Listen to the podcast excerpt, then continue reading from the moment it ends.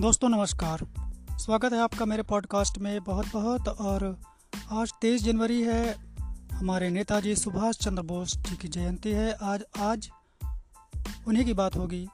आज नेताजी सुभाष चंद्र बोस जी ने एक राष्ट्रगान बनाया था। सबसे पहले वो आपके लिए। शुभ सुख चैन की बरसा, बरसे भारत भाग है जागा। पंजाब सिंधु, गुजरात, मराठा, द्राविड़, उत्कल बंगा, चंचल सागर, विंध्य हिमालय, नीला यमुना, गंगा।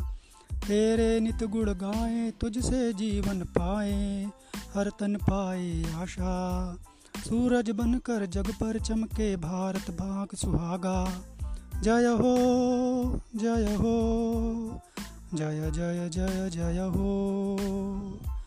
सबके दिल में प्रीत बसाए तेरी मीठी वाणी। हर सूबे के रहने वाले, हर मज़हब के प्राणी। सब भेद, सब फ़र्क मिटा के, सब गोद में तेरी आके गूथे प्रेम की माला। सूरज बनकर जग पर चमके, भारत भाग सुभागा। जय हो जय हो, जय जय जय जय हो। शुभ सवेरे पंख पखेरे तेरे ही गुण गाए। वास भरी भरपूर हवाएँ, जीवन में रुत लाए। सब मिलकर हिंद पुकारे, हिंद आज़ाद के नारे प्यारा देश हमारा, सूरज बनकर जग पर चमके, भारत नाम सुभागा। जय हो जय हो, जय जय जय जय हो। तो नेताजी सुभाष चंद्र बोस का आज़ाद हिंद फौज के संस्थापक उनके द्वारा बनाया गया और उसके समय में गाया गया ये राष्ट्रगान। शायद बहुत कम लोगों ने सुना होगा या जाना होगा ये आज आपके लिए। चलिए इससे आगे बढ़ते हैं नेताजी की और भी बातें करते हैं। दिसंबर 1928 में कांग्रेस के कोलकाता अधिवेशन में दिए गए भाषण में जो कि नेताजी सुभाष चंद्र बोस ने दिया था। उसका कुछ संपादित अंश है, जो आज आपके लिए प्रस्तुत है। वे कहते हैं कि मुझे खेद है कि महात्मा गांधी द्वारा पेश किए गए प्रस्ताव में संशोधन पेश करने के लिए मुझे खड़ा होना पड़ा है, जिसे हमारे कुछ नेताओं का समर्थन प्राप्त है।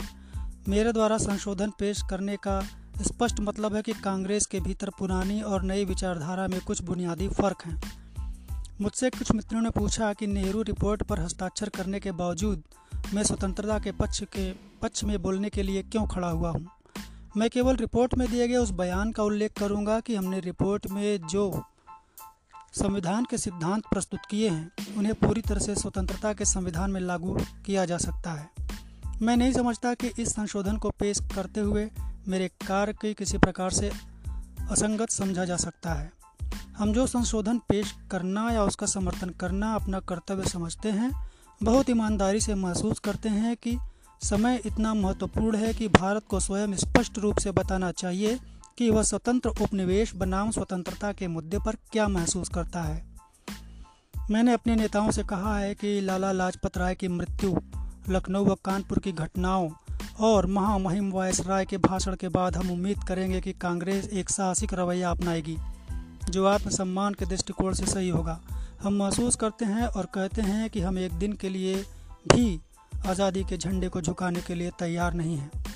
जहाँ तक युवा पीढ़ी का संबंध है, उसके लिए कोई चिंता की बात नहीं है, क्योंकि उसने भारत को आज़ाद कराने की ज़िम्मेदारी स्वीकार कर ली है। देश के युवाओं में एक नई चेतना का संचार हुआ है, वे अब आँखों पर पट्टी बांधने को तैयार नहीं हैं। उन्होंने यह जान लिया कि वे भविष्य के उत्तराधिकारी हैं। भारत को स्वतंत्र कराना उन्हीं का काम है और उस नई चेतना के साथ वे अपने आप को कठिन कार्य के लिए तैयार कर रहे हैं, जो उनकी प्रतीक्षा कर रहा है। यदि आप गुलामी की मानसिकता पर काबू पाना चाहते हैं तो अपने देशवासियों को पूर्ण स्वतंत्रता के लिए खड़े होने के लिए प्रोत्साहित करके ही ऐसा कर सकते हैं। हमें अपना कार्यक्रम खुद बनाना होगा, अपनी क्षमता के अनुसार इसे पूरा करना होगा, ताकि हमारे संकल्प को रद्दी की टोकरी में फेंकने का कोई खतरा न हो। सारी घटनाएँ दर्शाती हैं कि एक और विश्व युद्ध होने वाला है। ऐसे में अगर भारत को सतर्क रहना है तो हमें एक नई मानसिकता बनानी होगी।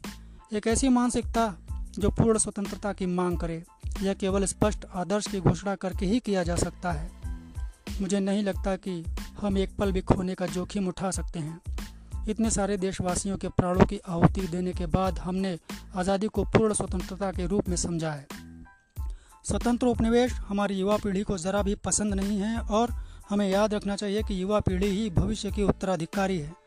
मैं एक अंतिम अपील करता हूँ। मुझे नहीं लगता कि यदि हम इस संशोधन को स्वीकार करते हैं तो इससे हमारे नेताओं का जरा भी अनादर होगा।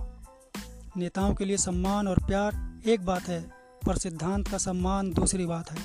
मेरा संकल्प स्वीकार करें और युवा पीढ़ी को एक नई चेतना से प्रेरित करें। तो आज नेताजी के जन्मदिन पर उन्हें एक भेंट स्वरूप उनका यह पॉडकास्ट जो कि उनके ऊपर है, मैं आपके लिए प्रस्तुत किया हूँ। आज का पॉडकास्ट यहीं तक। अगले पॉडकास्ट में फिर आपसे मिलता हूँ, तब के लिए मुझे विदा दीजिए, धन्यवाद।